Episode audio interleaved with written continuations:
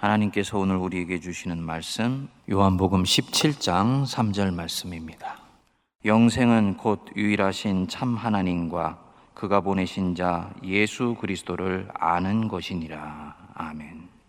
우리 기독교 신앙인들에게는 확고한 몇 가지 신앙 고백이 있습니다.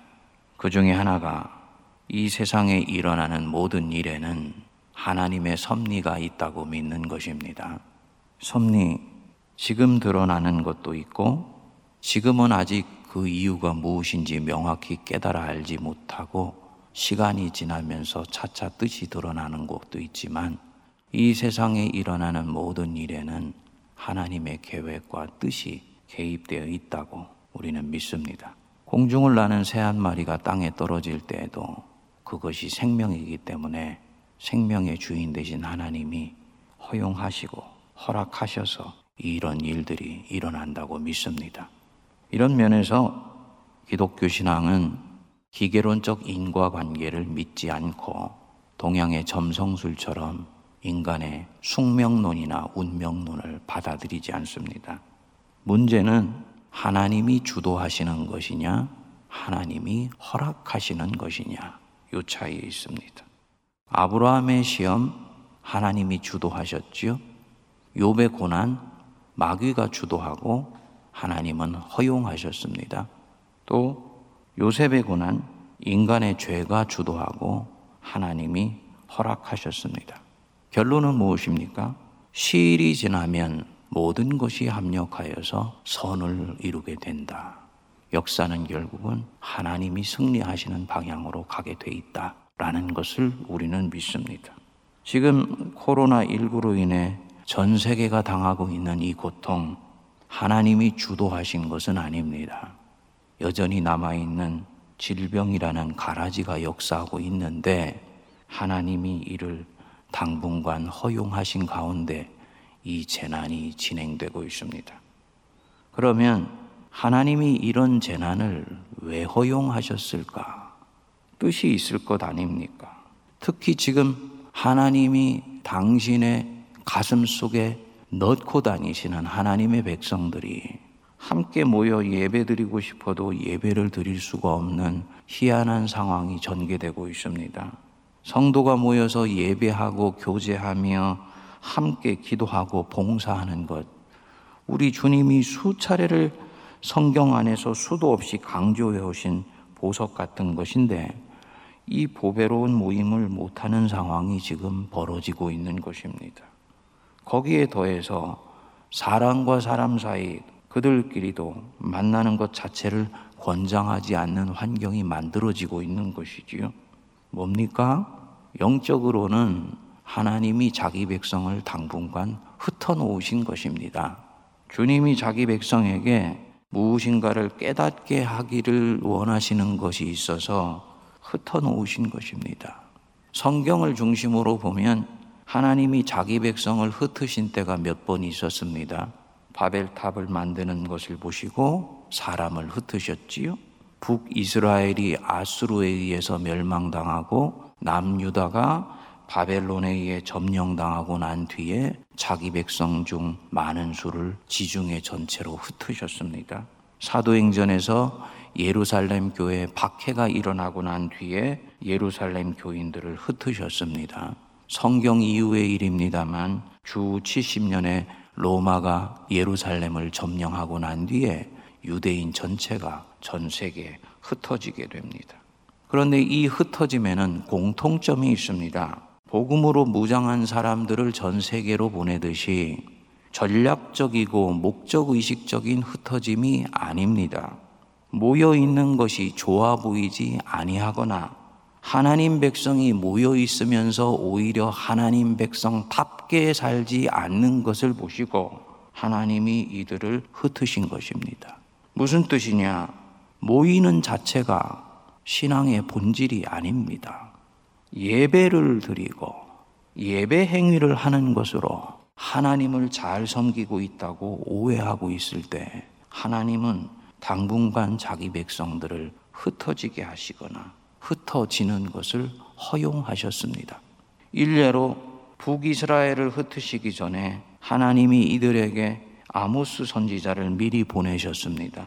그리고 말씀하셨습니다. 베델을 찾지 말며 길갈로도 들어가지 말며 부엘세바로도 나아가지 말라. 길갈은 반드시 사로잡히겠고 베델은 비참하게 될 것임이니라 하셨나니 베델, 길갈, 부엘세바 하나님의 성소가 있던 곳입니다. 북이스라엘 사람들이 하나님께 예배하고 하나님을 경배하던 곳입니다. 그런데 하나님이 하나님 백성에게 너희들 그리로 들어가지 마 라고 말씀하시는 것입니다. 그곳은 비참하게 될 것이고 사로잡히게 될 것이다. 그리고 하나님이 왜 이렇게 하시는지를 말씀하십니다. 아모스 5장 4절 뒷부분에 보면 너희는 나를 찾으라 그리하면 살리라. 6절 앞부분에도 보면 너희는 여호와를 찾으라 그리하면 살리라. 이상합니다. 성전에 왔다는 것은 하나님을 찾고 있다는 뜻 아닌가요?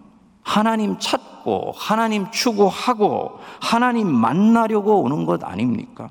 그러면 하나님 백성이 그것이 길갈이건 베델이건 하나님 계신 그 성전에 왔으면 당연히 하나님을 찾고 있는 것인데 그리로 가지 말고 나 여호와를 찾아야 된다. 그래야 너희들이 살게 된다. 라고 말씀하시는 것입니다. 무엇을 말씀하는 것입니까? 예배 장소에 왔으니 하나님을 찾고 있는 것이라고 생각하는 것은 우리 생각일 뿐이고 하나님 보시기에는 그렇게 보이지 않는 사람들이 대단히 많았던 것입니다. 이들이 그저 내게 보이려고 오는 것이다. 마당만 밟고 돌아갈 뿐, 나 여호와를 만나고 가지를 않는다. 그래서 내 백성들의 영혼이 지금 쫄쫄 메말라가고 있다. 아하, 성전에 발을 딛고 서로 만나서 다중으로 모여 있는 것이 내 백성에게 오히려 착각을 불러일으키고 있구나. 저들이 나를 예배하고 있다고 착각하게 만들고 있구나. 전심으로 나 여호와를 찾고 있지 않으면서도 그 예배 행위가 곧 참예배라고 혼동하게 하고 있구나. 그러면 내가 그들을 흩어야지. 왜 흩으시는 것입니까? 흩어서 홀로 되어 성전이 아닌 골방에서 하나님 자신을 온몸으로 만나게 하시려고 하는 것입니다. 그랬던 사람들이 다시 모일 수 있게 되었을 때는 함께 모여 예배한다는 것이 얼마나 감격스러운 것이었는지를 뼈저리게 느끼게 하시려고 하는 것입니다. 그래서 나를 찾으라 그리하면 살리라 라고 말씀하는 것입니다.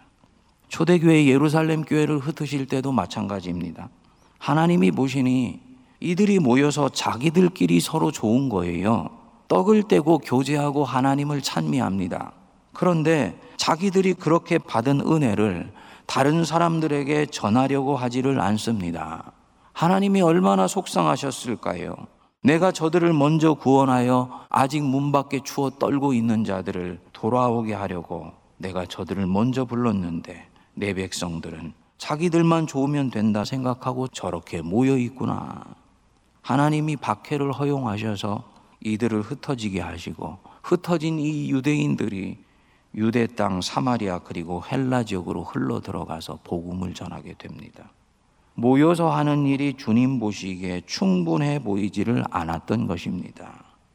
성도님들, 우리 한국교회가 지금 깊이 곱씹어 모아야 할 대목입니다. 우리 한국교회는 성전 중심의 신앙생활, 예배당 중심의 신앙생활을 강조해 왔습니다.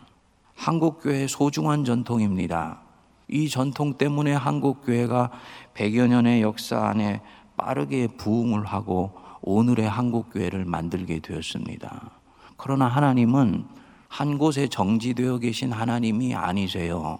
운동하시는 하나님이시고 움직이시는 하나님이십니다. 하나님이 한국 교회를 지금 더 강하게 쓰시기에는 현재 이 모습으로 충분하지를 않은 것입니다. 그런데 우리가 성전에 나와 예배하고 다른 성도와 함께 교제한다. 그것이 곧 하나님 찾는 것이고 하나님을 추구하고 있는 것일까요? 반드시 동일한 것이 아니지요. 만일 성전에 드나들며 예배하는 것으로 하나님 보실 때 충분하다고 보셨다면 하나님이 성전이 있는 베델과 길과를 파쇄시키면서 너희가 나를 찾으라 라고 말씀하실 리가 없습니다. 성전 중심의 신앙생활, 오늘로 치면 교회라는 건물 중심의 신앙생활에는 영적 생활에서 함정이 있다는 말입니다. 만족하지 말아야 되는데 만족하는 것입니다. 배가 부르면 안 되는데 배가 부른 것입니다. 영적으로는 지금 만족할 때가 아닌데 내가 예배당에 오고 가며 아름다운 예배당에서 무엇 하나 부러울 것 없이 예배 드린다는 그 자체로 아, 나는 하나님을 만나고 있고 하나님을 찾고 있으며 그분을 전심으로 추구하고 있다. 라고 하는 착각에 빠지게 만드는 것입니다. 심령이 가난해져야 되는데 그래야 천국이 하나님 백성 것이 되는 것인데 눈에 보이는 이것들이 오히려 우리의 심령을 거짓 부요함에 빠지게 만들어서 배가 불러 하나님을 전심으로 찾지 않게 만들어 버리는 것입니다. 예수님이 바리새인 보고 말씀하셨지 않습니까? 너희가 맹인이 되었더라면 죄가 없으려니와 본다고 하니 너희 죄가 그대로 있느니라. 바리새인들의 치명적인 문제는 자신들이 보고 있지 못하면서 본다고 생각한 데 있었습니다. 만나고 있지 못하면서 하나님을 만나고 있으며 그분을 추구하고 있다고 본 것입니다. 거짓된 만종이 이렇게 만든 것입니다. 아예 맹인이 되었더라면 주여 나는 못 보고 있으니 나로 하여금 당신을 보게 해 주시옵소서 라고 기도하게 될 터인데 이들은 보지 못하고 있는 가운데서도 자신들은 모든 것들을 보고 있다라고 하니 그 본다는 만족감이 이들을 그 자리에 안주하게 만든다는 것입니다. 성도님들, 만족하면 안 됩니다. 영적인 성장의 치명적인 것입니다. 하나님을 갈망하고 하나님을 찾고 또 찾아야지 됩니다. 아, 좀 성장 안 하면 어떠냐? 아니에요. 영적으로는 성장을 멈춘 순간 그는 메말라 버리기 시작하고 그 영혼이 시들어 버리기 시작합니다. 영적으로 죽는 것입니다. 만일에 이런 일이 벌어지고 있다면 하나님이 생각하시지 않겠습니까? 예배당에 오니 나를 만나려고 하지도 않고 그저 예배만 드리는 것으로 충분하다고 생각하고 있구나. 아름다운 음악, 화려하게 갖춰진 세트, 이것에 취해서 나를 만나려고 하고 있지를 않고 내게 들으려고 하고 있지를 않고 있구나. 그러면 그분이 정말 살아계시고 자기 백성의 영혼에 진심으로 관심을 가지고 계신다면 생각이 달라지시지 않겠습니까? 흩으시는 거지요. 눈에 보이는 그 어떤 것에도 의존하지 못하게 하고 다른 사람의 예배 열기에 묻어 들어가지도 못하게 하고 교회 왔으니 나는 경건하다는 생각도 이제는 아예 하지 못하게 하시고 고독한 가운데 골방에서 자기 백성이 당신 보기를 원하시는 것입니다. 우리 마음이 여기까지 미치면 이번에 이 코로나19는 육체적으로 심리적으로는 힘들지만 영적으로는 하나님 백성이 자기 영혼의 현주소가 어디에 있는지를 깨닫게 해주시고 골방에서 일대일로 하나님을 만날 수 있는 절호의 기회를 주시는 것으로 볼 수 있는 것입니다. 그래서 지금 이 상황이 한국교회에 허용된 것입니다. 사랑하는 성도님들, 신앙의 본질이 무엇입니까? 정말 신앙의 본질이 무엇입니까? 하나님 추구하는 것입니다. 하나님 자신을 추구하는 거예요. 그분을 찾고 만나고 사귀는 것입니다. 이것이 신앙의 본질이고 이것이 있을 때만 나머지 모든 것은 그 토대 위에 세워지는 것입니다. 하나님이여 사슴이 시냇물을 찾기에 갈급한 같이 내 영혼이 주님을 찾기에 갈급하나이다. 이 마음이 살아 있을 때 교회가 살아 있는 것입니다. 그분에게서 나온 것들을 쫓아가는 것이 아니에요. A.W. 토저라는 미국의 기독교 저술가가 하나님을 추구함이라는 책에서 이런 말을 했습니다. 종교는 그것이 진정한 종교라면 그 근본은 창조된 인격들이 창조하는 인격인 하나님께 보이는 순전한 반응이다. 다시 말씀드립니다. 종교는 그것이 진정한 종교라면 그 근본은 창조된 인격들, 즉 하나님의 피조물들인 사람이지요. 창조하는 인격인 하나님 자신에게 보이는 순전한 반응이다. 전적으로 옳은 말입니다. 사람들 간의 사귐도 소중하고 하나님 백성이 모여서 하나님의 선한 일을 하는 것도 중요하지만 그보다 하나님 자신을 만나고 사귀고 그분께 듣고 그 들은 말씀에 반응하여서 주님의 일을 하는 것 그것이 훨씬 더 중요합니다. 하나님 자신을 추구하는 것 이것이 가장 본질적인 것입니다. 그래서 오늘 요한복음 17장 3절 말씀 영생이 무엇인 줄 아냐? 진짜로 영원한 생명이 무엇인 줄 아니야. 곧 유일하신 참 하나님과 그의 보내신 자 예수 그리스도를 아는 것이니라. 아는 것. 기네스코죠. 인격과 인격이 서로 살과 살을 맞대어서 아는 것입니다. 머리로 아는 것이 아니에요. 히브리어로는 야다라고 그래서 부부가 성관계를 맺을 때 야다라는 말을 씁니다. 가장 내밀하고 친밀하며 그 누구도 간섭되어 있지 않는 가운데 두 인격이 온전히 영과 혼을 섞어서 알게 되는 것. 그것이 바로 야다고 기네스코예요. 영생은 하나님을 그렇게 알고 그의 보내신 자 예수 그리스도를 바로 그렇게 하는 것이다. 그것이 영생이다. 너희들이 추구할 바이다. 그런데 우리는 자꾸 하나님 일하는 것을 본질이라고 생각합니다. 아니에요. 목회를 하면 할수록 결국 하나님의 일은 하나님 자신이 하시는 것이구나 라는 것을 배우게 됩니다. 사도 바울처럼 하나님 일 많이 한 사람이 어디 있습니까? 그런데 그 사도 바울의 내면의 신앙의 동기를 보면 놀랍습니다. 빌립보서 3장 8절에 보면 내가 모든 것을 해로 여김은 내 주 그리스도 예수를 아는 지식이 가장 고상함을 인함이니라. 내가 그를 위하여 모든 것을 해로 여김은 그리스도를 알고 그리스도 안에서 발견되게 하려 합니다. 내 신앙의 목표가 무엇인지 아니야. 교회 많이 세우는 것 아니야. 엄청나게 많은 사람들 죽게로 돌아오게 하는 것 아니야. 온 지중해와 전 세계 구석구석을 돌면서 복음 전하는 것. 그래서 하나님께 영광 돌리는 것. 그게 내 신앙의 목표가 아니야. 그리스도를 알고 그분 안에서 내 존재가 발견되게 하는 것. 그것이 내 신앙의 궁극적인 목적이다. 이것이 되었을 때 나로부터 흘러나는 존재의 힘은 하나님의 일을 넉넉히 하게 그분 자신이 이끌어 가실 것이다. 라고 바울은 본 것입니다. 목사인 저도 또 우리 목사님들도 우리 교우들도 깊이 마음속에 새겨 넣어야 되는 부분이라고 믿습니다. 세문안교회 목회를 하면서 목사로서 가장 중요한 것이 무엇이냐?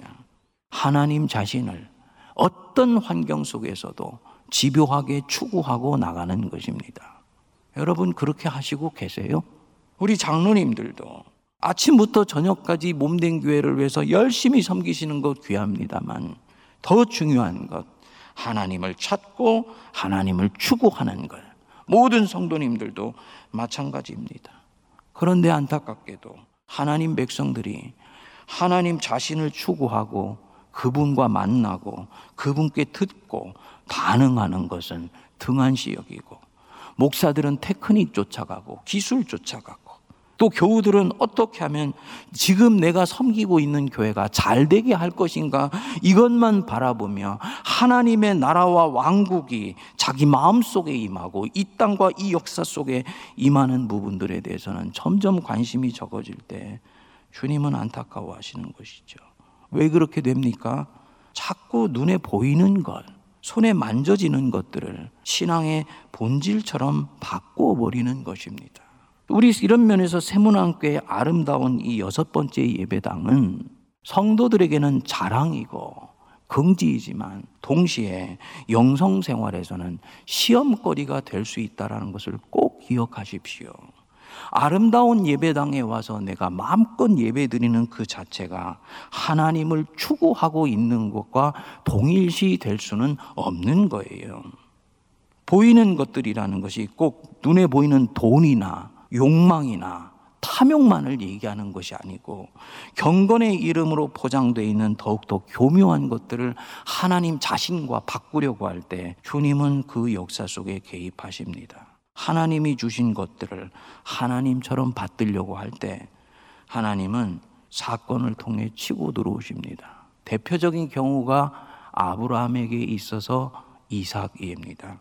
아브라함이 태가 끊긴 나이 100세 때 마침내 하나님이 약속하신 대로 이삭을 얻었지 않습니까?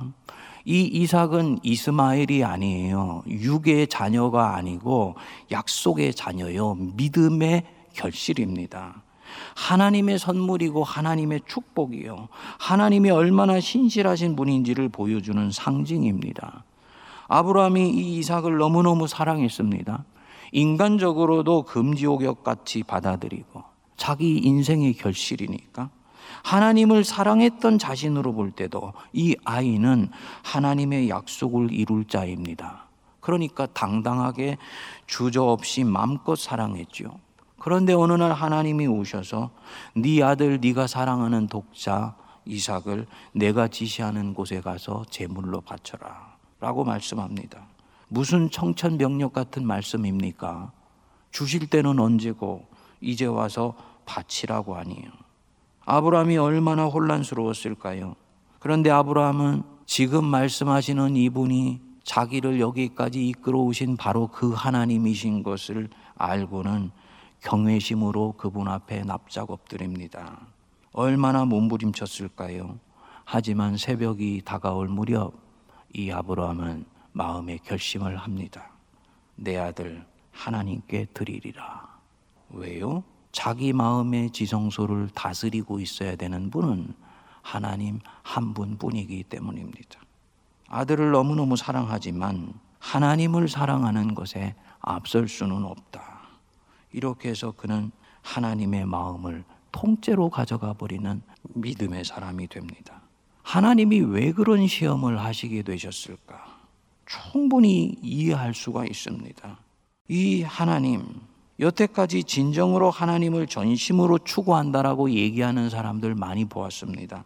그런데 시간이 지나면서 사람들이 당신 쫓는다고 하면서 당신이 주신 것들, 당신이 살피셔서 주신 선물들의 넋을 잃고 하나님 자신처럼 쫓아가는 것들을 너무너무나 많이 보셨습니다.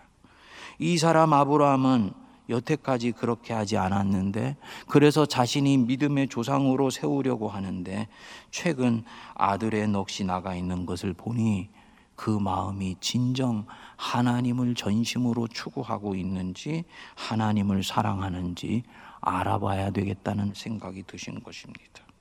그래서 아들 바치라고 명령하신 것입니다. 성도님들, 지금 이 시간은 내 신앙의 거품이 제거되는 시간입니다. 성전을 사랑하고 교회 중심으로 신앙생활을 했었던 성도들이 예배당에 나올 수 없다는 것은 너무나 고통스러운 일입니다. 하지만 꼭 기억하시기 바랍니다. 하나님은 이 예배당 안에만 계신 분이 아니십니다. 여러분들이 골방으로 내몰릴 수밖에 없었던 바로 그 순간에 하나님은 이미 그곳에 먼저 달려가셔서 처소를 만드시고 우리들을 기다리고 계셨습니다. 그래서 성도님들 마음 한복판에 이미 만들어 놓으신 그 지성소 안에서 기다리시며 우리의 심령 깊숙한 곳에서 우리 한 사람 한 사람이 찾아오시기를 바라십니다. 그 하나님, 이 어두운 광야의 시간에 만나실 수 있게 되기를 바랍니다. 묻어서 신앙생활 했었고, 예배 행위를 곧 예배라고 생각하며, 교회 나와 있는 자체로 하나님의 품에 안겨 있는 것처럼 느낀 것, 좋은 신앙입니다. 하지만 주님은 그곳으로 충분하다고 생각하지 않으세요. 교회 안에 왔을 때 이 안에 역사했었던 하나님 자신의 품에 안길 수 있었을 때 그 사람은 하나님의 품에 비로소 살포시 안긴 자라고 주님은 보셨던 것입니다. 이제는 예배당을 통해서 당신의 흔적을 의도적으로 보이지 아니하십니다. 왜냐? 보이지 않는 그분을 맨몸으로 다시 만나기를 원하시는 것입니다. 누구의 도움도 받지 말고 어느 것에도 의존하지 않고 하나님을 찾고 간구할 수 있기를 원하시는 것입니다. 이 환난의 때를 오히려 그렇게 해서 주님을 새롭게 만날 절호의 기회로 가져간다면 우리 주님이 얼마나 기뻐하시겠습니까? 교회에 나와서 예배 드리는 날 반드시 올 것입니다. 하지만 그때가 온 뒤에도 골방에서 성전된 내 몸 안에 지성소를 지으시고 나를 거기에서 만나신 그 하나님을 사모하는 마음은 잊으면 안 되는 것입니다. 그것이 주님이 지금 우리를 당분간 흩으신 이유입니다. 기도하겠습니다. 하나님 아버지, 명생은 유일하신 참 하나님, 그리고 그가 보내신 자 예수 그리스도를 아는 것이니라 말씀하셨습니다. 하나님만이 차지하셔야 되는 우리의 마음의 지성소에 너무나 많은 지나가는 것들이 들어와 있고 욕심과 하나님 비슷한 것들이 장악하고 있어 하나님을 찾지 않았으며 추구하지 않았으며 사슴이 시냇물을 찾듯이 목말라 하지 않았던 저희들의 허물을 용서하여 주옵소서. 이 성전에 나와 예배드릴 수 없는 바로 이것으로 인해 골방에서 나를 찾아오시는 그 하나님 앞에 납작 엎드릴 수 있게 하여 주시고 성전이 아닐지라도 성전된 내 몸속에서 성령의 음성을 들어 예배하며 때가 왔을 때 이 예배당에 나와 주님을 맘껏 경배하는 그날이 오게 하여 주시고 그 환난을 통해 깨닫게 하신 우리 하나님께 감사와 찬양을 올려드리게 하여 주옵소서. 예수님 이름으로 기도하옵나이다. 아멘.